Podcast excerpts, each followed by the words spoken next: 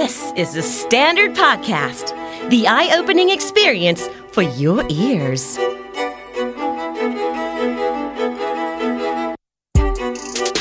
สวัสดีครับ ผมเฟียสทัชนนจารุพัชนีครับ คุณกำลังฟังนักเรียนนอกที่ The Standard Podcast นี่คือพอดแคสต์ที่จะเล่าเรื่องคนไทยที่ไปเรียนต่างแดน แต่ได้กลับมามากกว่าวิชาความรู้ในตำรา นักเรียนนอกของเราใน episode นี้ ตัวผมเองเนี่ยสนใจเรื่องเรื่องสวัสดิการแล้วก็รัฐสวัสดิการมาฮะตั้งแต่สมัยอยู่มัธยมแล้วครับผม ก็เห็นว่า มีโปรแกรมให้ไปแลกเปลี่ยนที่ประเทศสวีเดน ซึ่งเป็นเหมือนต้นแบบของรัฐสวัสดิการที่ทุกคนในโลกกำลังจับตามอง เมนทำอาชีพเป็นบรรณาธิการหนังสือแปล แต่สนใจเรื่องกฎหมายสวัสดิการและรัฐสวัสดิการมาก ก็เลยไปดูด้วยตาตัวเอง บรรยากาศของประเทศที่ขึ้นชื่อว่า สวัสดิการดีที่สุดในโลกมันเป็นยังไงครับถ้านึกถึงสวีเดนนี่เรานึกถึงอะไรอะครับก็คงจะเป็นอีเคียนะครับ IKEA IKEA อืมเฟอร์นิเจอร์วอนโว รถวอนโวอ๋อรถวอลโวแล้วก็หลายอย่างทีมฟุตบอลทีมฟุตบอลซลาตันอิบราฮิโมวิชเรียกได้ว่าถ้าคนอายุต่ำกว่า 50 หรือ 60 ลงมาเนี่ยจะพูดภาษาอังกฤษได้กับทุกคน การเรียนการสอนที่นั่นหนักหนาขนาดไหน ไปเรียน 10 โมงเที่ยงก็เลิกแล้วครับโหกว่าจะสว่างเนี่ย8โมง คนเนี่ยแบบใส่ชุดว่ายน้ำออกมาอาบแดดกันจริง ๆ Hey jag heter men Telish Atrafas และนี่คือเมน ธนดจินดานนท์อดีตนักเรียนไทยในสวีเดน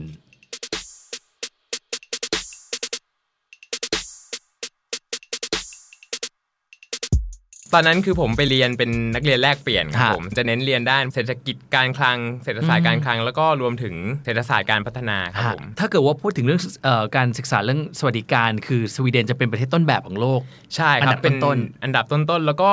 ข่าวพักหลังๆ เริ่มเริ่มมีออกมาเยอะนะครับฮะคือฮะคืออย่างเดนมาร์กอย่างเงี้ยก็ไม่คนละเป็นประเทศที่มีความสุขมากที่สุดในโลกใช่ไหมครับอืมแต่ว่าอย่างข่าวล่าสุดเมื่อไม่นานมานี้ก็บอกว่าเออ สวีเดนเนี่ยคือเป็นประเทศที่ดีที่สุดในโลกโอ้ยอะไรประมาณนั้น โดยโดยดูจากพวกสวัสดิการหรือก็ความเป็นอยู่อะไรอย่างเงี้ยครับขนาดนั้นเลยเลยต้องไปดูด้วยตาตัวเอง ก็เลยไปดูด้วยตาตัวเองครับคือก็คุณเลยไม่อยากรู้คุณว่าคุณไม่เชื่อเหรอที่เขาบอกโฆษณาบอกว่าอุ้ยนี่ประเทศก็สวัสดิการดีที่สุดในโลกคนมีความสุขที่สุดในโลกพอไปถึงปุ๊บคนที่นั่นยิ้มกันทั้งเมืองเลยหรือเปล่า ก็ก็ไม่ได้ยิ้มกันทั้งเมืองครับ แต่ว่าเออไม่ได้ไม่ได้ยิ้มแบบเหมือนไฮอะไรขนาดนั้เอนอแต่ว่าก็ก็คือเขาจะค่อนข้างไม่ไม่เป็นทุกข์กับชีวิตมากเออ โดยโดยโดยพะโดยส่วนใหญ่นะครับ แต่ว่ามันก็จะมีด้านที่เป็นทุกข์อยู่บ้างครับอ้าวแล้วยังไงคือเมนไปไปถึงปุ๊บเฮ้ยที่นี่สวัสดิการดีมันจะต้องชีวิตจะต้องแฮปปี้มาก เราไปอยู่ปุ๊บเราแฮปปี้หรือเปล่าฮะแรก ๆ ก็อาจจะมีปัญหาบ้างนิดหน่อยครับ ก็มีปัญหา เธอเป็นเด็กมีปัญหา เธอมีปัญหาหรือว่าเมืองมีปัญหา ผมอาจจะมีปัญหาต้องด้วยปรับตัวเข้ากับเมืองต้องปรับตัวเข้ากับเมืองแล้วเมืองก็เมืองลุนเนี่ยนะครับ แล้วก็เมืองหลวงเหมือนครับตอนตอนไปถึงแรกๆผมมีปัญหาเรื่องการหาที่พักอะไรอย่างเงี้ยครับครับคือเป็นเมืองนักศึกษาเมืองลุนเนี่ยก็เป็นเมืองเล็กใช่ไหมครับอืมอืมหอพักนักศึกษาเนี่ยคือมีข้อดีว่าราคาถูกฮะคือรัฐบาลก็คือแบบอุดหนุนเต็มที่อืมแล้วก็แล้วแต่ว่ามันก็จะค่อนข้างมีไม่พอเออผมกว่าจะได้ห้องเนี้มีไม่พอคือห้องไม่พอ ห้องไม่พอต่อหรือเงินควาไม่พอ ห้องไม่พอต่อความต้องการของนักเรียนครับอ๋อฮะครับ ก็ ผมเนี่ย ไปถึงวันแรกผมต้องรอคิวถึงสามทุ่มอืมสามทุ่มที่ฟ้ายังไม่มืดเลยนะเออเออเออรอคิวถึงสามทุ่มกว่าจะได้กุญแจห้องอืมซึ่งกุญแจห้องที่ผมได้เนี่ยก็ไม่ได้อยู่ในเมืองลุนอ้าวผมต้องเดินทางไปอยู่อีกเมืองหนึ่งอ๋อเขาบอกเมืองนี้เต็มเนาะใช่ครับ ผมก็ต้องเอาไว้ก่อนครับ อย่างน้อยมีที่ซุกหัวนอน ก็แต่ว่าแต่ว่าอันที่ดีคือถึงแม้ว่าผมจะจะต้องเดินทางไปอีกเมืองในวันแรกที่ผมไปถึงประเทศเนี้ยครับฮะ แต่ว่าระบบขนส่งสาธารณะค่อนข้างเอื้อต่อการให้คนมาใหม่อืมใช้ได้อย่างสะดวกอืมเช่นระบบรถไฟ หรือกระทั่งว่ารถเมล์อะไรอย่างเงี้ยหครืรัอบแม้กระทั่งผู้คนเขาก็พูดภาษาอังกฤษได้ ผู้คนก็พูดภาษาอังกฤษได้ครับ คือเรียกได้ว่าถ้าคนอายุต่ำกว่า 50 หรือ 60 ลงมาเนี่ยจะพูดภาษาอังกฤษได้กับทุกคน โอ้โห อย่างนี้มันก็สบายเราสบายคนต่างชาติ ใช่ครับฮะสำหรับคนต่างชาติหรือนักเรียนที่ไปเรียนเนี่ย ผมเนี่ยพูดพูดพูดภาษาสวินแทบแทบไม่ได้เลย ก็อยู่อยู่ได้อย่างสบายครับเออเออดีในเหมือนในกันแง่การสื่อสารครับฮะทีนี้พอไปไปอยู่ต่างเมือง ได้ข่าวว่าพอไปไม่ใช่แค่รอที่พักอย่างเดียว จะเรียนก็ต้องรอด้วยเพราะว่ามันยังไม่คือคอร์สที่เราจะเรียนมันเต็มหรือยังไงฮะใช่ครับมันเต็มครับ คือเหมือนโควต้าเราขอโควต้าไม่ได้อะไรเงี้ยอ้าวเหมือน แล้วเราไม่ได้เอ่อดีลก่อนออกเดินทางเหรอ เราเราก็เธอไม่มีสครใต้ไม่ใต้โต๊ะกับเขาบอกว่าอันนี้เอาไปห้าร้อยนะเดี๋ยวไม่ได้แล้วครับผม ไม่ได้แล้วครับ ก็อืมก็ก็ก็เป็นปัญหาเหมือนกันครับ ก็ครับคือผมอะกว่าจะได้เรียนจริงก็ผ่านไปแล้วสองเดือนอะไรอย่างเงี้ยครับอืมช่วงระหว่างนั้นก็เป็นเหมือนช่วงเวลาที่ผมได้อยู่เที่กับยวตัวเอง แล้วก็อยู่กับตัวเองแล้วก็เที่ยวแล้วก็เออได้ได้รู้จักตัวเองมากขึ้นเลยทำความคุ้นเคยกับประเทศด้วยใช่ครับ ได้ไปเที่ยว แบบข้ามเรือเฟอร์รี่ไปเที่ยวฝั่งเดนมาร์กอะไรอย่างแต่เงี้ยสุดท้ายก็ได้เรียนได้เรียนครับได้รียนเข้ามหาวิทยาลัยอะไรฮะเออก็ก็คือที่ลุนเนี่ยแหละครับลุนชื่อมหาวิทยาลัยลุนลุน University University ครับเลยนะฮะครับแล้วก็เข้าไปเรียนในคณะคณะเศรษฐเศรษศาสตร์เศรษฐศาสตร์ครับพอเข้าไปแล้วมันเราเป็นนักศึกษาเข้าไปที่อยู่ๆก็เหมือนกับโผล่ไปไม่ได้เริ่มตั้งแต่ freshman หรือเงี้ยเนาะเราไปเข้าเราไปเข้าที่ชั้นปีที่3ของเขาเหมือนกันใช่ไหมหรือว่ายังไงฮะครับ ก็หรือว่าเลือกเป็นวิชาเรียนเลือกข้าหเลือกไงเป็นวิชาเรียนไปครับอ๋อผมก็จะเขาจะจะว่าก็จะคละ คละอะไรคละนักเรียนชั้ต่างชาติปีแล้วก็คละคณะด้วยถูกไหมฮะใครคก็รับตามที่ register ในในคอร์สเหล่านี้อะไรเงี้ยใช่ครับ แต่ว่าแต่ว่าอย่างก็คือวิชาที่ผมเรียนเนี่ยเขาจะเป็นวิชาที่เอ่อ กำหนดไว้ว่าเออเป็นสอนเป็นภาษาอังกฤษอะไรอย่างนี้ แต่ว่าอืมนักศึกษาสวีเดนส่วนใหญ่ก็จะมีวิชาที่เป็นภาษาสวีเดนของเขาอยู่แล้วอ๋ออะไรประมาณนั้นครับอืมก็คือวิชาของผมเนี่ยประมาณครึ่งครึ่งๆก็จะเป็นคนต่างชาติเรียนเพราะว่าเป็นภาษาอังกฤษอืมอะไรประมาณนั้นครับ แล้วบรรยากาศการเรียนที่นั่นเป็นยังไงบ้างฮะ คือประเทศที่มีความสุขในโลกเราก็อยากรู้ว่า เอ๊ะเขาน่าจะเรียนกันแบบชิลๆนะสบายๆหรือเปล่า ถามว่าชิชิลไหมเออ ก็ก็ไม่ชิลครับ ก็คือก็คือเรียนหนักก็คือมีแบบ assignment ให้อ่านเยอะอืมมีมี paper work ให้ทำอืมแล้วก็ แต่ว่าบรรยากาศการเรียนเขาจะจะเหมือนพูดคุยกันมากกว่าอืมมีการ discussion อาจารย์ถามว่าแบบอืมเออคุณคิดว่าปัญหานี้เป็นยังไงฮะอะไรอย่างเงี้ยครับ อย่างเช่น เออทำไมทำไมทำไมคิดว่าพอ พอรายได้มากขึ้นแล้วความเหลื่อมล้ำมากขึ้นอะไรเงี้ยก็จะเป็นเออการ discussion กันในอืมคลาสโดยที่อาจารย์ก็จะไม่ตัดสินมากอืมประมาณว่าเราพูดออกไปอาจารย์เขาจะแบบถ้าอาจารย์เขาไม่แน่ใจเขาจะบอกว่าเอ้ยยูผิดคิดไม่ตรงกับเราอะไรอย่างเงี้ยไม่มีอืมอาจารย์เขาก็จะเอาไปคิดนิดนึงแล้วก็แบบเอออาจจะใช่แต่ว่า ที่อาจารย์คิดอะอาจารย์ศึกษามาคือประมาณนี้อ่าอะไรประมาณนั้นครับอืมก็เหมือนให้เราแบบกล้าแสดงออกมากขึ้นเลยก็คือคือแต่ละคนคือไม่ใช่พูดแบบพูดลอยๆแบบเอ๊ะแบบไม่ใช่คอมเมนต์ไปเรื่อยๆ แต่ว่าใช่ทุกคนก็ต้องมีข้อมูลที่อ่านกันมา แล้วก็เอามาแชร์ข้อมูลแชร์ความรู้กันอยู่ในห้อง ใช่ครับ ตอนที่ไปเนี่ยบรรยากาศการเรียนแบบเนี้ยมันมันมันเป็นของใหม่ของเมย์หรือเปล่าฮะหรือว่าจริงๆแล้วที่ BE ที่เรียนที่ธรรมศาสตร์ก็บรรยากาศประมาณนี้เหมือนกัน ก็ก็จะมีบางวิชาที่เป็นประมาณนี้เหมือนกันครับอืมแต่ว่าแต่ว่าอันนี้ก็คือจะ จะสุดมากนะฮะที่ว่าบางทีการสอบเป็นการสอบ discussion ไปเลย เก็บคะแนนแบบให้ไปจับกลุ่มมา 5 คนแล้วก็โอเค สมมติว่าคะแนนเต็มมี 50 คะแนนใช่ไหมฮะอืม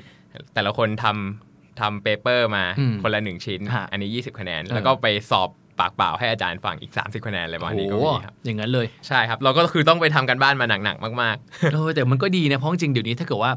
ไม่มีการทำการบ้านสดให้อาจารย์ดูอะไรเงี้ย บางทีมันก็ copy paste กันง่ายมากเลยๆในโลกออนไลน์อะไรเงี้ยใช่ครับ ก็คือเราเราเหมือนกับว่าแบบเออวิชาเนี้ยเราก็คือต้องไป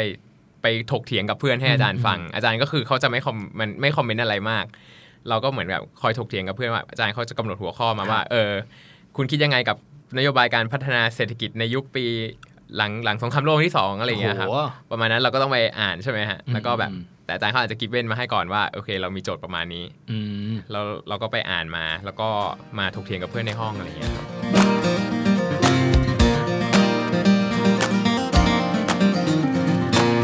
ถ้าบรรยากาศการเรียนมันเป็นประมาณนี้ คนที่ภาษาอังกฤษไม่ค่อยแข็งแรงไปเรียนที่นี่จะจะไหวไหมเมน จะถ้ามีถ้าสไหมติว่ามีเพื่อนต่างชาติคนอื่นที่เขาพูดแบบ discuss ไม่เก่งแต่ความคิดเขาอาจจะเก่งมากหรือว่าไอเดียเขาอาจจะดีมากก็อะไรก็เงี้ยมีบ้างครับที่อาจจะพูดภาษาอังกฤษตะกุกตะกักบ้างอะไรอย่างเงี้ยครับอืมก็ก็แต่ว่าอาจารย์เขาจะเล่นละครใบ้ไป อาจารย์เขาจะทำท่าแบบยกไม้ยกมืออาจารย์เขาจะค่อนข้างเข้าใจครับอ่าๆๆคือคือสวีเดนเขาจะเป็นเหมือนใช้ความเข้าใจแบบพยายามอาจารย์จะพยายามเข้าใจอืมพยายามอะไรอย่างเงี้ยครับฮะก็ต้องพยายามทั้งสองฝ่ายครับ ต้องพยายามทั้งสองฝ่ายนะครับทีนี้เนี่ยพอไปเรียนที่ที่เมืองเมืองนี้เนี่ยบรรยากาศการเรียนเท่าที่ฟังก็คือ เรียนกันอย่างดุเดือดหรือเปล่าหรือว่าถึงเวลาเรียนก็เรียนแล้วก็บ่ายสามก็เลิกแล้วอะไรอย่างเงี้ยฮะวิธีการใช้ชีวิตนักศึกษาเป็นยังไงบ้างของผมก็ไปเรียน10บโมงเที่ยงก็เลิกแล้วครับโหอะไรสองประชั่วมาณโมงนั้นเอครังบเหรอแต่ว่าก็คือต้องกลับมา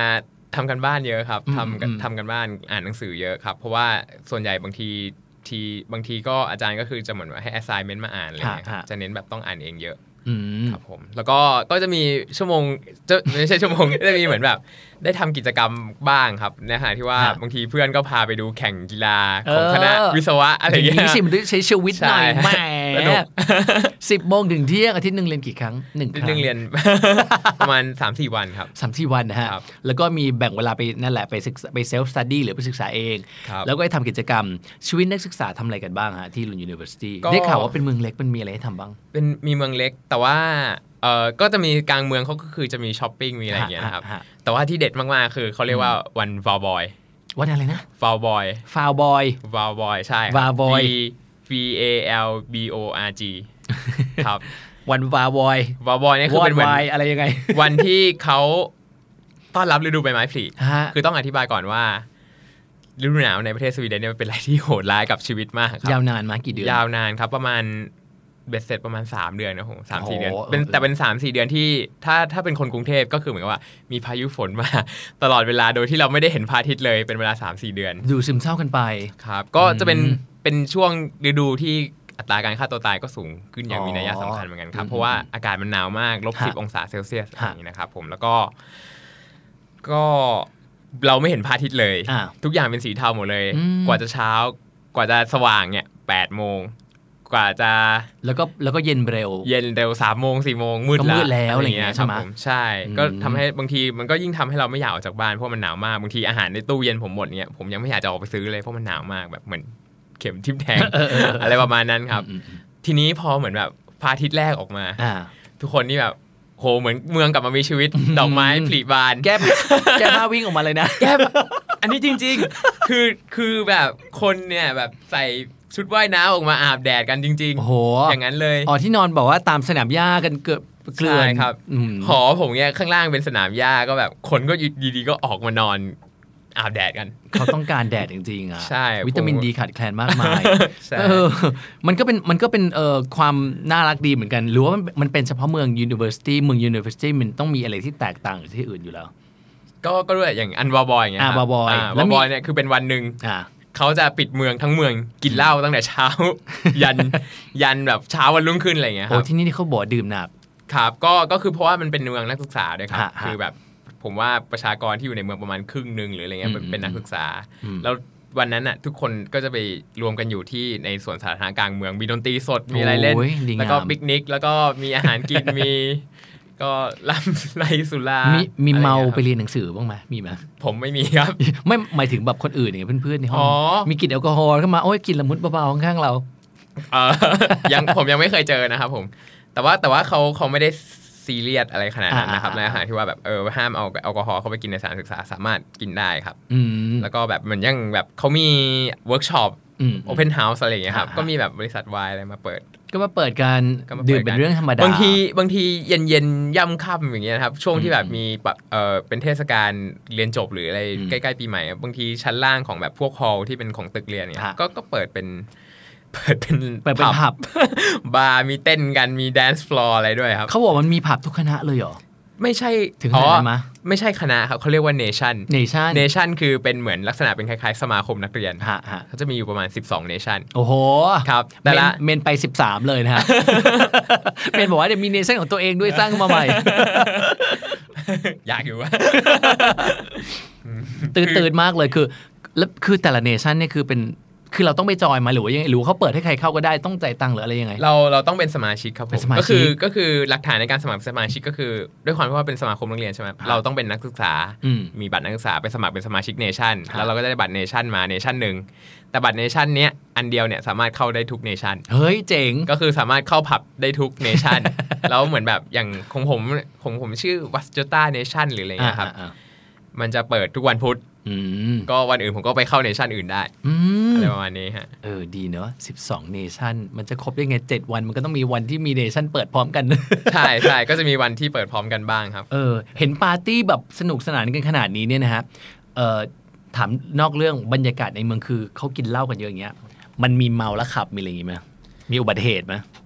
หรือว่ามีน้ยเรื่องมีเรื่องราวที่มันเกิดขึ้น เพราะว่าเกิดจากการกินเหล้าการทะเลาะตบตีกันอะไรอย่างเงี้ยมีไหมเขาเอ่อน้อยมากครับ คือค่อนข้างแอลกอฮอล์ค่อนข้างควบคุมมากครับฮะคือเขาอาจจะไม่ได้ใช้การเก็บภาษีหรือห้ามโฆษณาอะไรนะครับอืมแต่ว่าการขาย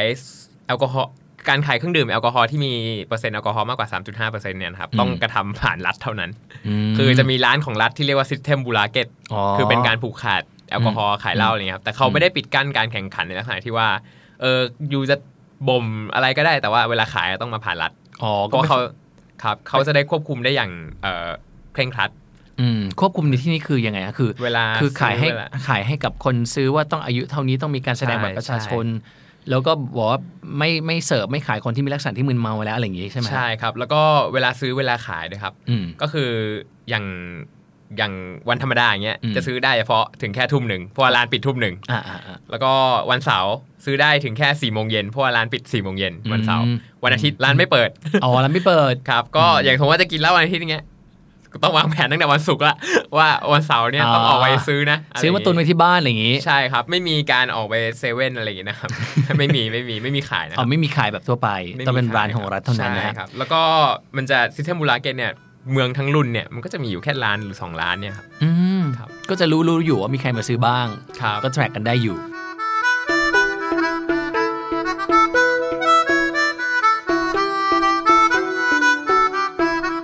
การอยู่อาศัยนี่เราก็ต้องไปอยู่หอเหรอฮะหรือว่าอยู่บรรยากาศนี่อยู่ยังไงฮะผมหออยู่นักศึกษาหรืออะไรฮะผมอยู่เป็นหอนักศึกษาครับ แต่เป็นฮะหอประเภทที่เขาเรียกว่าเอ่อคอริดอร์อืมคอริดอร์คือเป็นหอแบบที่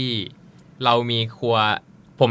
อย่างสมมุติเราอยู่กัน 9 คนใช่ไหมครับ แต่ละคนมีห้องนอนห้องน้ำเป็นของตัวเองครัก็บคือกั้นส่วนกันครับแยกกันเป็น private อืม space อืมอืมแต่ว่าเวลาอยู่ในครัวเนี่ยเป็นครัวรวมใช้ร่วมกัน 9 คนอืมก็จะ facility ค่อนข้างถือว่าดี คือมีอืมเตาอบสองมีเตาอบเตาหนึ่งมีเตาแก๊ส4ี่ห้าเตาอะไรอย่างเงี้ยครับอ๋อแล้วก็มีมีห้องนั่งเล่นอยู่ในตัวอืมก็คือเป็นห้องนั่งเล่นอยู่ในส่วนเดียวกับครัวฮะครับเวลาอย่างเหมือนเราจะปาร์ตี้กันในหออะไรเงี้ยก็คืออ่าใช้ส่วนนี้ในการปาร์ตี้ครับหอที่อยู่นี่คือขนาดไหนอะไซส์คือประมาณ เออเหมือนคอนโดห้องเฉพาะห้องนอนกับห้องห้องน้ำของผมนะครับรวมๆก็อ่าอ่าก็เหมือนห้องคอนโดเล็กๆอะครับคอนโดแบบไซส์แบบ 30 ตาราง ไปรวมกันกับเพื่อนอีกประมาณ9ถึง10 คนอะไรประมาณนี้ป่ะหรือว่าเยเฉอะกว่พาะนั้นห้องนอนผมก็คือคือส่วนตัวส่วนตัวแาอะแต่ว่าแต่ว่าไอ้ตรง common ที่มัน space common รวม space จะแบบใหญ่เหมือนกันครับ ก็คือเหมือน 2 ห้องนอนผมรวมกันอ๋อออะไรอย่างเงี้ยครับอ้าวแล้วเดี๋ยวก่อนนะนี่มันเป็นหอ เพราะฉะนั้นเพื่อนๆที่อยู่ในใช้ common space ด้วยกันนี่ประมาณกี่คน 9 คนครับเก้าคนประมาณ8-9 คนครับอืมก็คือ 9 คนนี้ก็เหมือน เรียนด้วยกันอยู่ด้วยกันไปจนจบเนี่ยแหละถูกไหมใช่ครับก็คือถ้าส่วนใหญ่ถ้าเป็นคนสวีเดนใช่ไหมเขาก็อยู่ด้วยกันไปทุกปีครับอืมแต่ว่าอย่างเราไม่ได้อย่างย้ายไปเรื่อยๆไม่ใช่ไม่ค่อยครับฮะแต่ว่าอย่างเราเราเป็นนักเรียนแลกเปลี่ยนเลยบางคนมาเทอมนึงก็ออกบางก็จะมีหน้าใหม่อ๋อเปลี่ยนเทอมก็มีหน้าใหม่เข้ามาอะไรอย่างงี้ก็เวียนเข้ามาใช่ครับได้ข่าวว่าบรรยากาศเนี่ยคือคือคนสวีเดนมีคนบอกว่าเป็นคนเก็บตัว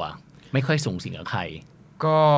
เก็บโดยเก็บไหม เก็บตัวครับ คือเพื่อนผมเนี่ยเออมันแปลกกับที่เมื่อกี้เล่าให้ฟังว่ามันเอ้ยมันมีปาร์ตี้บ่อยๆแต่เป็นคนเก็บตัว คือเหมือนกับว่าผมคิดว่าเหมือนเวลาเวลาว่างปกติทั่วๆไปอะครับฮะเขาจะใช้เวลาในการแบบอ่านหนังสืออะไรอย่างเงี้ยครับอ๋อคือใช่เพื่อนจากที่สังเกตเพื่อนผมนะครับอืมอืมเพื่อนผมจะอ่านหนังสือเยอะมาก เช่นแบบ อย่างเงี้ยแดดออกดีๆอย่างเงี้ยมเอาละเอาไปเอาเก้าอี้แบบเก้าอี้เหมือนเก้าอี้ริมหาดไปตั้งนอกระเบียงนั่งอ่านหนังสือตรงแดดอะไรเงี้ยตรงแดดอะไรอย่างนั่เงี้งยครับเงียบๆของเขาไม่ไม่ไม่ไม่ใช่มานั่งเมาส์มอยนินทาคนอื่นเหมือนไม่พวค่กเราอยผมไม่ค่อยไม่ค่อยเห็นครับผม แต่ว่าเขาจะมีกิจกรรมทางสังคมฮะเยอะอ๋อคือคือโดยเวลาเวลาส่วนตัวคือเวลาส่วนตัวจะไม่แบบว่าเฮ้ยนัดต้องคุยกันตลอดเวลา Facebook อืมเขาก็จะไม่ค่อยเล่นนะครับอย่างอ่าเพื่อนผมเขา ก็ไม่ค่อยได้อัปเดตอะไรกันเท่าไหร่เออออแต่ว่าเขาจะมีช่วงเวลาที่เป็นกิจกรรมสังคมเขาก็จะจะมีกิจกรรมที่ที่ค่อนข้างดีครับ อย่างเช่น อย่างเช่นของผมอย่างเงี้ย วันอาทิตย์ วันอาทิตย์ทุกวันอาทิตย์เราจะมีสิ่งที่เรียกว่า fika เออ fika คือจริง ๆ แล้วความหมายทั่วไปคือเป็นการเอ่อจิบกาแฟ เวลาพักอืมจิบกาแฟอะไรอย่างงี้ใช่ไหม fika ครับครับแต่ว่าอืม fika ในความหมายของหอผมก็คือว่าเป็นเวลาที่เราเหมือนแบบ เออได้มาจิบชาด้วยกันอืมเก้าเก้าคน แล้วก็จะมีคนหนึงรับผิดชอบทำขนมให้ทุกคน โอ้อะไรประมาณนั้นครับแล้วก็จะหมุนเวียนกันไปในแต่ละในแต่ละอาทิตย์ว่าเอออาทิตย์นี้คนนี้ทำอาทิตย์นี้ผมทำอาทิตย์ต่อไปอีกคนนึงทำอะไรอย่างเงี้ยครับผมจิบชานั่งคุยกันใช่แอคทิวิตี้คือแล้วอันนี้มันเป็นธรรมเนียมแล้วแบบคือแบบหออื่นก็มีฟิก้าอะไรผมของเขาผมคิดว่าหออื่นอาจจะไม่มี อาจจะเป็นธรรมเนียมของเฉพาะหอเราอะไรอย่างเงี้ยครับอ๋อแล้วก็แล้วก็มันขึ้นอยู่ว่าหอนั้นๆมีฟัซิลิตี้อะไรอืมอย่างของผมเนี่ยคือเพื่อนผมมีมีโปรเจคเตอร์อ่าแล้วก็มีมีลำโพงอันใหญ่ฮะฮะๆ ก็จะมาเปิดหนังดูหลังจากเราฟิก้ากันเสร็จเอ้อะไรเงี้ยยคนคนมีเทเตอร์อยู่ในหออ่าใช่คนที่คนที่ทำแล้วก็คนที่เหมือนเป็นคนทำความสะอาดประจำอาทิตย์อะครับฮะก็จะมีสิทธิ์เป็นคนเลือกหนังอืมอะไรประมาณนั้น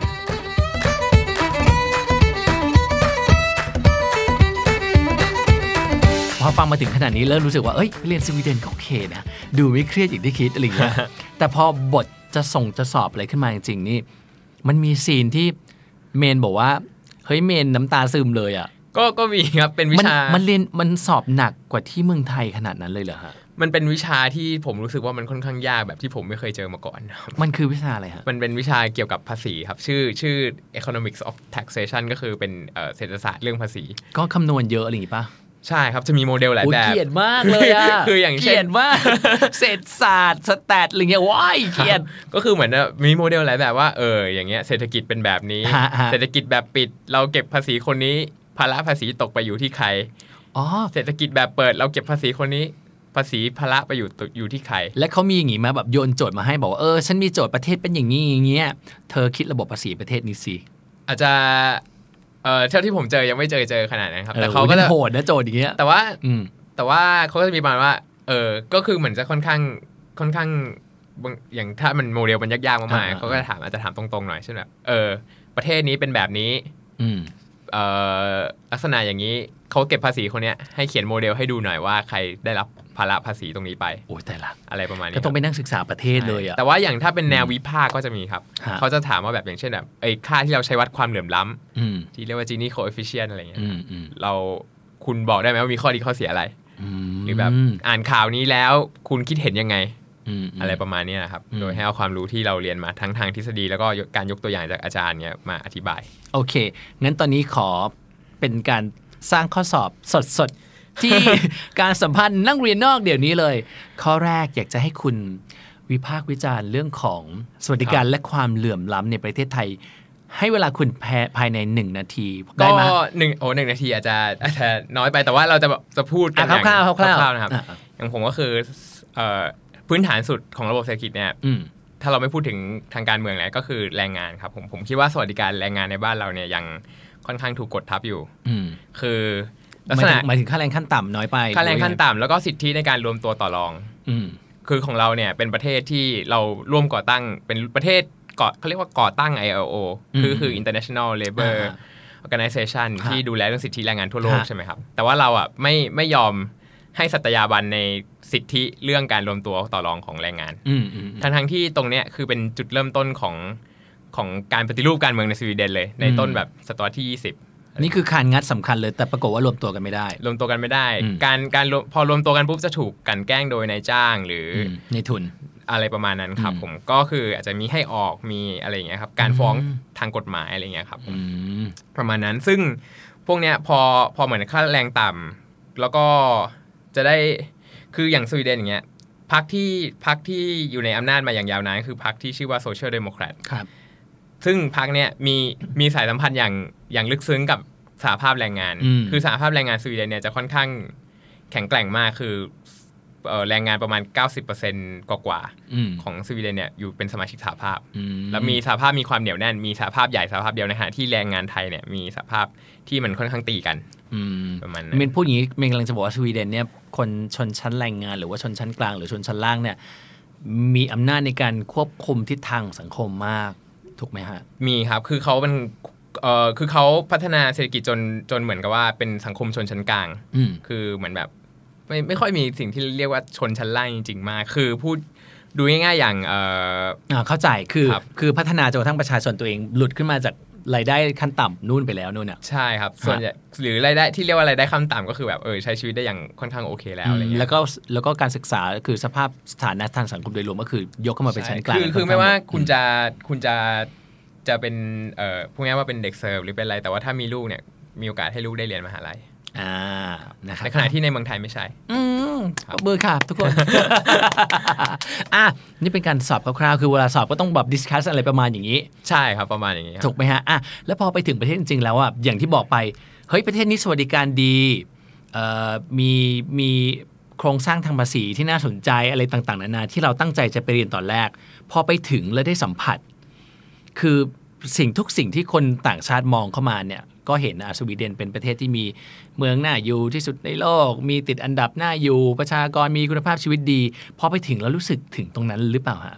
ก็ถามว่ารู้สึกก็รู้สึกครับ คือยังไงพอไปใช้ชีวิตแล้วมันยังไงมันชีวิตมันสบายเลยขนาดนั้นเลยเหรออย่างเช่นว่าเหมือนพูดง่ายๆว่าอย่างสิทธิของคนเดินถนนอย่างเงี้ยฮะเราเรารู้สึกว่า เออคนคนคนที่นู่นเขาเคารพกฎจราจรอืม คืออาจจะด้วยว่ากฎหมายแรงหรืออืมหรือว่าแรกว่างจะได้แรงขนาดไหนฮะคืออย่างน้อยปรับปรับแพงอะครับอืมอืมแล้วก็แล้วก็คือการกว่าจะได้ใบขับขี่นี่มันค่อนข้างยากนะครับอืมแล้วก็คืออย่างเหมือนผมจะเดินข้ามทางม้าลายอย่างนี้ยนะครับ เดินไปยังไม่ทันจะถึงทางม้าลายถ้าเขาเห็นปุ๊บว่าผมกำลังจะเดินข้ามทางม้าลายอ่ เบรกเอียดเลยโอ้โหคือผมเนี่ยเกรงใจเลยว่าแบบโอ้โหผมต้องรีบวิ่งข้ามทางม้าลายเลยเพื่อว่าโอ้โหผมเขาเบรกให้ผมแม่งตั้งแต่ผมยังไม่ทันเดินถึงทางม้าลายไม่แล้วมันเป็นอย่างนี้จริง ๆ คือ คนต่างชาติในประเทศแต่หลาย ๆ ประเทศที่กฎจราจรเข้มแข็งอะคนที่เดินข้ามถนนน่ะเขาเดินด้วยความชิลมากเลยนะครับตอนที่เดินข้ามทางม้าลายเขาเผลอๆรู้สึกว่าเป็นที่ที่ปลอดภัยที่สุดที่หนึ่งด้วยซ้ำอะไรเงี้ยใช่ครับ แต่ถ้าเกิดว่าเป็นประเทศไทยเนี่ยทางม้าลายคือคุณต้องวิ่งอะครับคุณต้องวิ่งเพื่อชีวิตของคุณนึกออกไหมใช่ครับจะข้ามไปลอดตึกอีกฝั่งนึงหรือเปล่ายังไม่รู้เลยอะไรเงี้ยใช่คบคือคนต่างชาติมาในเมืองไทยเนี่ยจะประสบความว่าจะประสบความเสี่ยงในเรื่องการข้ามถนนมาก เคยเจอนี่ในกรุงเทพนี่แหละที่เขาจะทะเลาะกันฝรั่งกับแท็กซี่อะฮะฝรั่งก็ข้ามทางม้าลาย แต่ว่าแท็กซี่เขาไม่หยุดให้อะฝรั่งก็เลยยืนขวางรถเลยครับแล้วฝรั่งก็แบบเหมือนแบบก็คือท้าด่าแต่ก็ไม่ได้ท้าเออต่อยนะเขาอารมณ์ขึ้น แต่เขาไม่ได้ใช้ ความรุนแรงทางร่างกาย physical ทางทางกายอะครับนึกออกไหมาครับแล้วเขาก็ทะเลาะกันซึ่งเราเข้าใจทั้งคู่เลยเอ่อฝรั่งก็คิดว่าคนเดินคนเดินเท้าเนี่ยมีสิทธิ์ใช่ฮะส่วนตาตาแท็กซี่คนนั้นน่ะเขาก็คิดว่า เฮ้ย นี่มันเป็นถนนนะครับมันก็ต้องทำไมแบบข้ามถนนไม่ดูรถเลยอะไรอย่างเงี้ยครับครับมัน culture มันต่างกันตรงนี้อะฮะใช่ครับจริงๆจริงๆถามว่าในทางกฎหมายเนี่ยกฎหมายจริง ๆ เราก็คือให้ให้คุ้มครองแต่ว่าให้คุ้มครองเอ่อคนเดินถนนนี่แหละครับเวลาข้ามทางมาลายอืมเพียงแต่ว่า ในทางปฏิบัติมันมีสถาบันทางวัฒนธรรมอะไรมาครอบอ่ายู่อ่าอ่ามันมีวัฒนธรรมมีหลาย ๆ อย่างที่ยังไม่เข้าใจกันใช่ครับต้องจูนกันหน่อยนึงนะฮะใช่ครับ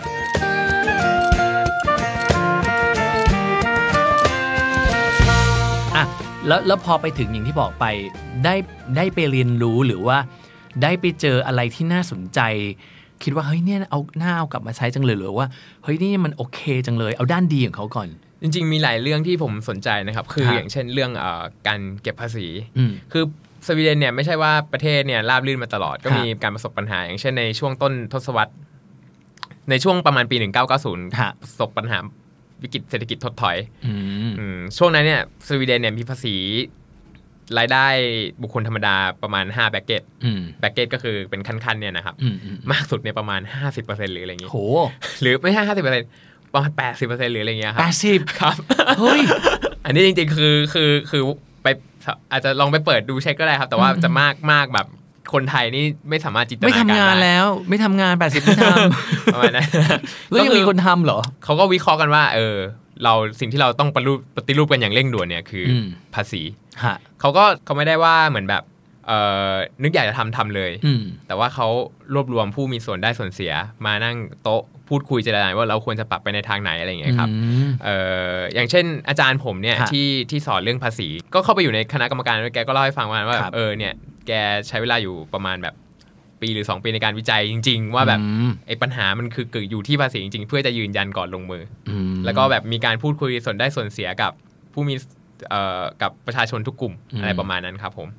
จนออกมาได้ภาษี bracket เหลือ3 bracket อ่าก็ลดลงมาหน่อย ภาษี bracket แรกนะครับ ฮะ35เปอร์เซ็นต์อืมอันนี้อันนี้มากกว่าภาษี bracket สุดท้ายของไทยอีกนะครับอ่า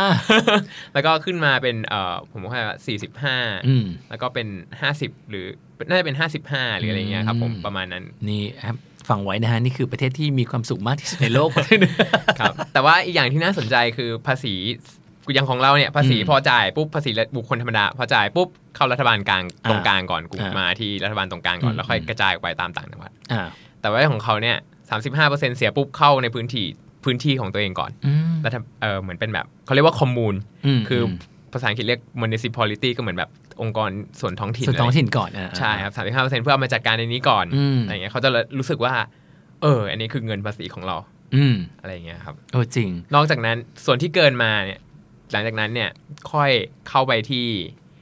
เอ่อรัฐบาลกลางอืมครับแต่ทั้งแต่อย่างที่บอกไปทั้งนี้ทั้งนั้นรูปแบบการกระจาย รายได้หรืออะไรภาษีเนี่ยมันก็ต้องแล้วแต่เฟสของการพัฒนาแต่ละประเทศด้วยเหมือนกัน ครับนะฮะก็ถูไหมก็ก็อาจจะต้องมีอย่างของไทยก็อาจจะต้องมีการศึกษามากกว่านี้หน่อยอะไรเงี้ยครับผมไม่นิดหน่อยล่ะเยอะเลยล่ะเมนพูดมาเลยนะก็คือผมไม่แน่ใจว่า ผมอาจจะไม่ได้อ่านงานวิจัยมาเยอะนะครับในเมืองไทยอืมอะไรเงี้ยอืมอืมแต่ว่าก็มีมี มีคนพยายามทำเรื่องการกระจายอำนาจอยู่เยอะครับอืมอืมมีหลายคนอืมหรืออย่างเช่นแบบ แล้วก็มีเอ่อหลายคนพยายามจะรวบอำนาจด้วยกันเออก็มีมีกลุ่มเกิดมาอย่างเช่นแบบเอออย่างเช่นในขอนแก่นเนี่ยเขาพยายามอืมจัดการอะไรของตัวเองมีรถเมย์ของตัวเองอะไรอย่างงี้ใช่ไหมดีหรือดีอย่างเช่น เชียงอืมใหม่เนี่ยก็มีเอ่อ ขบวนการที่เขาเรียกว่าอะไรเชียงใหม่จัดการตนเองเออออะไรประมาณนั้นก็คือเป็นแนวคิดเดียวๆกันเนี่ยครับเราก็เชื่อว่าคนท้องถิ่นนั่นแหละเข้าใจปัญหาตัวเองมากที่สุดใช่ครับนะครับอะทีนี้นี่คือด้านดี ทีนี้ทางด้านที่แบบเรารู้สึกว่าโอ้ยสวีเดนอย่างงี้มันไม่ใช่นะ มันมันไม่ไม่โอเคอะไรอย่างเงี้ยมีไหมมีมุมนั้นไหมอืมสวีเดนหรือว่าลุนหรือว่า ลงไปที่ระบบอะไรของเขาก็ได้ที่เราอยากจะรู้สึกว่ามันน่าจะขยับน่าจะแบบเอ่อเขาอะไรเขาจะเพอร์เฟกอะไรขนาดนั้นใช่ไหม ครับก็ถามผมเนี่ยก็มันก็ค่อนข้างน้อยครับ แต่ว่ามันก็จะมีปัญหาที่เหมือนทั่วๆไปสำหรับอย่างก็คล้ายๆ30 บาท รักษาทุกโรคบ้านเราก็คือฮะฮะเออก็จะมีการต่อคิวที่โรงพยาบาลนานหน่อยอืมเพราะโรงพยาบาลรักษาฟรีอะไรเงี้อืยมไม่ไม่อืมไม่ได้รักษาฟรีแต่ว่าก็คือเป็นเก็บนิดหน่อยแค่นิดหน่อยอะไรเงี้ยครับอืมอืมแต่ว่าไม่ได้ไม่ได้กระทบอะไรถึงขั้นแบบโหจะต้องแบบกู้หนี้ยืมสินมารักษาอะไรเงี้ยครับอืมก็คือเก็บ ก็พูดง่ายๆว่าประมาณ 30 บาทรักษาทุกโรคนะครับ แต่ว่าก็คือจะต้องต่อคิวนานรอหมออ๋อนานอะไรเรื่องการบคบริหารจัดการนิดๆหน่อยๆใช่ครับ อันนี้อันนี้คือเป็นปัญหาที่เขาถือว่าค่อนข้างค่อนข้างใหญ่นะครับของประเทศเขา แล้วก็อาจจะมีปัญหาผู้อพยพอืมผู้อพยพจะเยอะครับผมเขาก็จะมีปัญหา คนสวีเดนก็จะรู้สึกว่าผู้อพยพบางทีเออไม่สามารถเบนอินเข้ากับวัฒนธรรมดั้งเดิมของเขาได้อืมก็จะเกิดเอ่อความตึงเครียดขึ้นมาอะไรเงี้ยครับอืมอ๋อเข้าใจเข้าใจ เพราะเวลามันต่างชาติต่างภาษากันต่างวัฒนธรรมกันมันครับมันสื่อสารกันไม่ได้นี่มันเครียดอยู่นะเพราะของเขาเยอะจริง ๆ ครับ เยอะเยอะมาจากไหนบ้างส่วนใหญ่ส่วนใหญ่เป็นเอ่อตะวันออกกลางครับผมคือไม่ได้แค่เข้ามาในช่วงที่มีสงครามในช่วงที่เพิ่งผ่านมาฮะฮะแต่ว่าเข้ามาตั้งนานแล้วอืมแล้วก็บางคนบางคนเป็นรุ่นสองคนที่เป็นรุ่นสองก็จะเริ่มปรับตัวสาได้ก็เริ่มปรับตัวได้ บางคนอืมก็ได้งานดีๆทำในอืมอืมภาคการเงินอะไรก็มีผมรู้จักครับอืมมาจากอิรักอะไรเงี้ยครับอืมแล้วก็แต่ว่าบางทีแบบเขาเขาจะมีบางที ก็จะมีการเป็นรวมเป็นแก๊งอะไรอย่างนี้บ้างครับฮะซึ่งพวกวัยเด็กวัยรุ่นน่ะนะครับอืมก็พวกนี้บางทีสร้างเทนชันในสังคมฮะครับนะครับอะเพราะฉะนั้นถ้าเกิดว่าใครสักคนหนึ่งจะไปเรียนต่อที่สวีเดน มีอะไรอยากจะแนะนำบ้างแนะนำว่า เออให้ให้ทำอาหารฝึกทำอาหารไว้ครับ เพราะว่าทำไมอาหารไม่ถูกปากเหรอหรือยังไง อันแรกอะไม่ถูกปาก มันเป็นจจะอาไม่หารมันเป็นยังไงอะอาจจะเอ่อมีสองรสเค็มกับพริกไทยเค็มกับพริกไทยแหมก็ประเทศเขาหนาวปลูกอะไรอย่างอื่นไม่ได้ก็แล้วเขาแล้วเขาก็งกมากเลยเดี๋ยวไม่อิมพอร์ตอะไรเข้ามาเลยเอ่อออาหารไทยอาหารไทยฮิตไหมฮะที่นั่นฮิตครับฮิตครับร้นอหรแต่ว่าแพงแพงมากอืมก็คือด้วยด้วยว่าค่าแรงอะแพงสวัสดิการรัฐไม่ได้ช่วยจ่ายเหรอไม่ครับทำไมอะสวัสดิการรัฐเอาจากตรงเนี้ยครับไปจ่ายก้อยครับเพราะว่าก็คือค่าแรงแพงฮะฮะค่าแรงแพงแล้วก็ เอ่อเก็บภาษีภาษีแวดยี่ยี่ห้าเปอร์เซ็นต์แต่ว่าเอออืมตอนตอนหลังอะเขาเปลี่ยนมาเป็นหกเปอร์เซ็นต์แล้ว คือเฉพาะอาหาร บ้าแบบยี่ห้าเปอร์เซ็นต์ครับแล้วเมนไปเป็นพนักงานเสิร์ฟร้านอาหารไทยป่ะ ไม่ได้เป็นครับทำไมล่ะรายได้น่าจะดีเออมันมันเทาๆหน่อยครับผมไม่ได้มีวีซ่าทำงานอ๋อะอไรอย่างเงี้ยครับอ๋อไม่ได้ทำได้เหมือนอเมริกาเนาะครับแสดงว่าคุณกำลังจะบอกว่าอเมริกาสีเทาเหรอครับก็บางบางบางคนเขาบางวีซ่าเนี่ยครับเขาทำได้ด้วยทำได้กับจำกัดชั่วโมงไงแต่ของผมเนี่ยไม่ได้ครับอืมอ่า ไม่งั้นก็คงจะได้เห็นเมนเป็นเจ้าของร้านอาหารเลย ยืนผัดอยู่หน้าเตาเลยนะครับอะทำอาหารฝึกทำอาหารไป แล้วก็ภาษาอังกฤษก็คือฝึกหน่อย แต่ไม่ต้องพูดถึงขั้นพูด Swedish ได้เนาะไม่ต้องพูด Swedish ได้ครับเขารังเกียจคนเอเชียไหมแบบแบบเอ้ยอะไรเงี้ยแบบ ถ้าถ้าผมคิดว่าไม่ค่อย ไม่มีการเหยียดทางเชื้อชาติ ไม่ใช่ว่าไม่มีเลยอ๋อแต่ว่าแต่ว่าอย่างถ้าคุณไปอยู่เมืองมหาลัยอย่างรุ่นอะไรเงี้ยนะครับ ก็จะน้อยครับ เพราะมันเข้าใจว่ามาจากหลายที่ ใช่เขาจะคือคือคนส่วนใหญ่เป็นคนรุ่นใหม่อะไรเงี้ยครับ แล้วก็เออคนเอเชียไม่ได้ทำทำผิดภัยอะไรให้เขามากอืมอืมอย่างคนคนคนสวีเดนก็ชอบแต่งงานกับผู้หญิงเออยู่ผู้หญิงไทยอ๋อเหรอครับอืมเดี๋ยวย้ายไปอยู่สวีเดนดีกว่า รุ่นสัมภาษณ์ตัวเองเลยนะ เดี๋ยวไปสวีเดนก่อนทำวีซ่าไปสวีเดนก่อนแล้วแล้วแล้วคือแล้วคือยังไงคือ พอถ้าเกิดว่าไปเมืองอื่นเนี่ยอาจจะมีโดนบ้างเหรอหรือไง มีครับมีเชื้อชาติไหนที่คนสวีเดนเขาแบบไม่ชอบเป็นพิเศษอะไรอย่างนี้มีมั้ยมตะวันออกกลางที่มีปัญหาคือตะวันออกกลางครับ คือคือก่อนผมไปเนี่ยมันจะมีเหตุยิงกันด้วยมคือที่มันเมอร์เนี่ยที่เป็นเมืองใหญ่เนี่ยครับอืมก็คือว่าเหมือนแบบมีมีชายที่เป็นคนสวีเดนเนี่ยเขาไปไล่ยิงคนตะวันออกกลาง คือมันเมอร์เนี่ยเป็นไปยิงเขาทำไมครับ ก็คือเหมือนเขาเขาเกลียดเชื้อชาติเลยครับพูดพูดง่ายๆว่าคือเกลียดเกลียดโอ้ยคนเนี่ยเห็นหน้าตาอย่างเงี้ยแบบเกลียดอะไรอย่างเงี้ยครับอืมอืมอืมก็คือยิงแล้วก็ไล่ยิงเลย อันนั้นอันนั้นก่อนผมไปปีหนึ่งมั้งครับอืมที่มันเมอร์นี่จะเป็นเมืองที่ที่ผู้อพยพอยู่เยอะเหมือนกันครับอืมอันนั้นยังไงก็ต้องระมัดระวังเนาะก็ครับก็ เพราะเราพอไปต่างถิ่นมันก็ไม่รู้แหละ แต่ว่าโลกในอนาคตมันผสมทุกชาติพันธุ์อยู่ในทุกประเทศแน่นอน ใช่ครับ ยังไงยังไงเราก็ก็ก็มนุษย์เหมือนกันครับ ผมเป็นคนร่วมโลกเดียวกันครับมีอะไรต้องเตรียมไปอีกไหมมาม่าหรือว่ายังไงหรือว่าหลวงพ่อทันใจหรืออะไร ต้องเอาไปด้วยหรือเปล่าเอายาไปเยอะๆครับผียาไม่ดุนะผีไม่ดุตามหอตามหอไม่มีผมไม่นะเจอผีครับ มีเพื่อนเจอมีเพื่อนเจอผีมะเออไปยังนี่ไม่เมนเมนไปเป็นเด็กไทยคนเดียวเลยฮะหรือไม่เจอเด็กไทยที่อื่น ผมเออที่ที่ที่ผมไปที่รุนเนี่ยคืออมมีเด็กมีคนไทยเรียนอยู่เยอะครับอืมแต่ว่ามีเขามี community เป็นคนไทยที่ค่อนข้างอืมแข็งแกร่งนะครับอ๋อครับแต่ว่าคือผมไปจากธรรมศาสตร์เนี่ยคนเดียวที่เป็นอ๋อนักเรียนแลกเปลี่ยนอืมครับอืมอืมอืมครับอย่างนี้ก็ถ้าเกิดว่าไปก็คือ ไม่มีขาดกระโปรงกระปิอย่างนี้ก็ไปหาสมาคมเด็กไทยที่นั่นได้ ได้ครับมีร้านขายของเอเชียอะไรอย่างเงี้ยครับ แต่ว่าอย่างสมมุติว่าอย่างเป็นแบบพวกน้ำพริกเผาน้ำน้ำพริกแกงเขียวหวานอืมซีอิ๊วขาวครับ ซอสหอยนางรมอะไรเงี้ยครับหาในซูเปอร์มาร์เก็ตได้ครับ เออดีมีครับอุ้ยเราตายอะอยากกินหมูโป้งหมูปิ้งทำเองได้ แต่อย่างถ้าพิเศษหน่อยพวกแบบมะเขือเปราะอ่าอันนี่ยากกะละเพราอะไรพวกนี้ต้องไปซื้อที่ร้านเอเชียครับแล้วราคาค่อนข้างสูงนะครับครับ ก็เตรียมตัวไปแต่ว่าตอนที่ไปตอนนั้นเมนจ่ายค่าเรียนเองใช่ไหมฮะหรือว่าค่าอะไรเอง เป็นเป็นเนื่องจากว่าเป็นโปรแกรมแลกเปลี่ยนใช่ไหมครับอ่าคือค่ากินอยู่เนี่ยผมออกเองอืม ถ้าเกิดว่าที่บ้านต้องไปเรียนแบบจริง ๆ ต้องสปอนเซอร์ตัวเองจริง ๆ เนี่ย คือเด็กนอกไปเรียนไม่ได้ได้ทุนเลยเลยเนี่ย แพงไหมฮะ หรือว่าเขามี subsidize คือรัฐบาลออกให้ด้วยมีอะไรเออบ้างมีมีทุนให้ขอได้ครับเดี๋ยวนี้ขอได้แต่ว่าแต่ว่า subsidize อาจจะแบบผมไม่แน่ใจว่าทุกคนไหมอืมแต่ว่ามีทุนให้ขอได้ครับ แต่ว่าค่าเรียนก็จะแพงอยู่ปะแพงนะก็ยังถูกกว่าอังกฤษเลยอย่างงี้ครับอืมสมัยก่อนจริงๆอะคนไทยไปเรียนฟรีด้วยนะครับ อ้าวเหรอ แล้วเหมือนคนไทย พอเหมือนคนไปเรียนเยอะๆเข้าเขาก็ เขาก็เก็บค่าเรียน ตอนนี้ก็คือฟรีเฉพาะแต่ในยุโรป แต่เขาปรับเป็นว่าแบบ เออ ให้ขอทุนง่ายขึ้นมอะไรอย่างนี้แทนครับ เพื่อว่าเพราะว่าจริง ๆเขาก็อยากได้ให้มันเป็นเอ่อ international environment ใช่ไหมฮะหลากหลาย ได้ได้ ranking สูงด้วยอืมอืมอะไรประมาณนั้นทีแล้วแล้วเรื่องของค่ากินอยู่แพงไหมฮะถ้ากินอยู่ค่อนข้างแพงครับ แต่ว่ามีวิธีประหยัดได้ก็คือต้องทำอาหารเป็นนะครัอ๋อทำอาหารใช่เองจะจะจะประหยัดได้เยอะครับอืมแล้วก็ก็เอ่อพวก เสื้อผ้าก็จริง ๆ จริง ๆ ถ้าถ้าถนัดสายช็อปอยู่แล้วก็ก็ไม่ต้องเอาไปเยอะครับอ่าพวกเพราะเสื้อผ้าฤดูหนาวอะไรเงี้ยครับเพราะที่นั่นเขาจะมีแบบของที่มันเหมาะกว่าด้วยใช่ป่ะใช่ครับบางทีบางทีเอาจากเมืองไทยไปนี่ไม่ไม่ช่วยพอ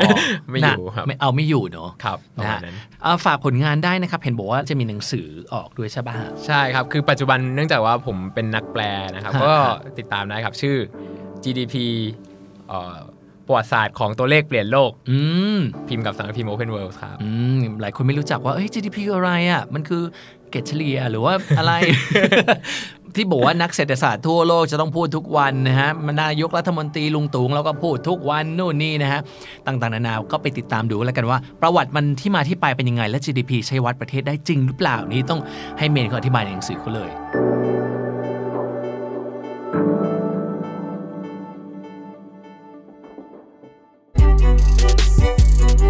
ถ้าทำได้ก็คืออย่างเหมือนแบบ มีส่วนช่วยในการพัฒนานโยบายสวัสดิการฮะบ้านเราอะไรเลยครับคือพูดง่ายๆว่าชีวิตคนก็ทุกคนก็มีความหมายนะครับ ก็อืมก็อยากให้เขาได้รับโอกาสอะไรในชีวิตที่ที่ดี ก็คิดว่าคิดว่าเราเลือกเกิดไม่ได้ใช่ไหมครับแต่กลอืมกลไกรัฐหรือกลไกทาง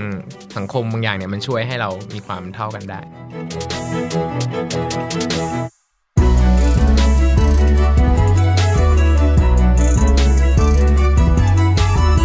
คุณรู้จักใคร หรือจะเป็นตัวคุณเองก็ได้ ที่ได้ไปเรียนวิชาที่น่าสนใจจากประเทศที่น่าสนใจ แล้วอยากมาแชร์เรื่องราวให้ทุกคนฟัง ทวีตมาบอกเฟียสได้เลยครับที่ @djfiat ครับ djfiat พร้อมติด hashtag นักเรียนนอกด้วยนะครับ Binge listen to all our shows and episodes at thestandard.co slash podcast. The Standard Podcast. Eye opening for your ears.